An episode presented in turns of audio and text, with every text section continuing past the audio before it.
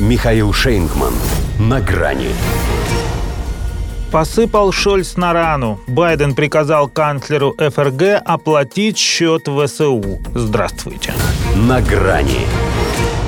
Странная математика у Олафа Шольца и компании получается. До этого его телефонного разговора с Джо Байденом они планировали в 2024 8 миллиардов евро на укронацистов потратить. А после заявили, что согласовали с гегемоном 7. Куда делся еще один? На оплату межгорода? Усушка-утряска? Или, учитывая стесненные финансовые обстоятельства, Шольц выпросил у хозяина разрешение сэкономить? Так бы и сказал. Фермеры зачли бы как результат своей активности и разошлись бы. Им же примерно такая сумма на налоговые льготы и топливные субсидии и нужна. Но не сказал. Из чего напрашивается подозрение, что 7 – это не 8 минус 1. Как бы это не плюс к тем 8, а итого 15. Звучит, конечно, абсурдно для страны, у которой и бюджета-то нет, а в том, что будет уже дыра в 17 миллиардов. Но когда у тебя эпическая забастовка, требующая твоей отставки, гордо провозглашать продолжение спонсирования чужой войны, тоже совсем не верх благоразумия.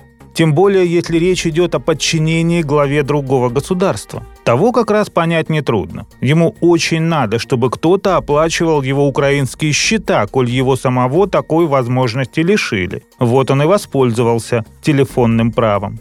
То есть свои его ни во что не ставят, зато потомок гордых германцев становится на задние лапки. Хотя есть сомнения. А Олаф точно немец? Заглянуть бы к нему в Аусвайс, да тот, похоже, отобрали и держат в Белом доме. Не иначе, как у Байдена на Шольца что-то есть, что не мудрено, памятуя о его сомнительных делишках в бытность бургомистром Гамбурга. Либо он разрушает страну своего проживания исключительно из любви к искусству.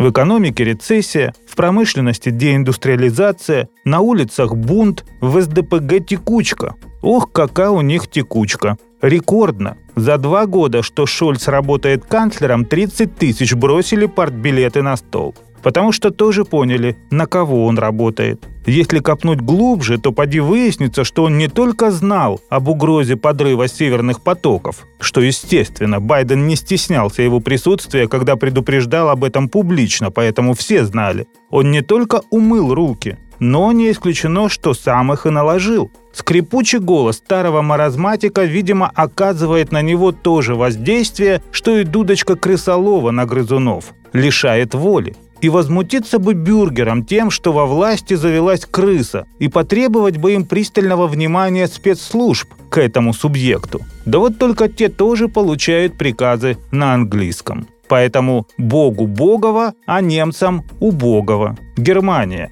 важно сообщила его канцелярия после получения ЦУ от Байдена, продолжит предоставлять Украине финансовую, военную и гуманитарную помощь. Гуманитарную, заметим, в последнюю очередь. Можно, конечно, предположить, что президент США держит канцлера ФРГ за причинное место, но у того, судя по всему, и там ливерная колбаса. Ясно же, что этот пирожок не с яйцами. До свидания. На грани с Михаилом Шейнгманом.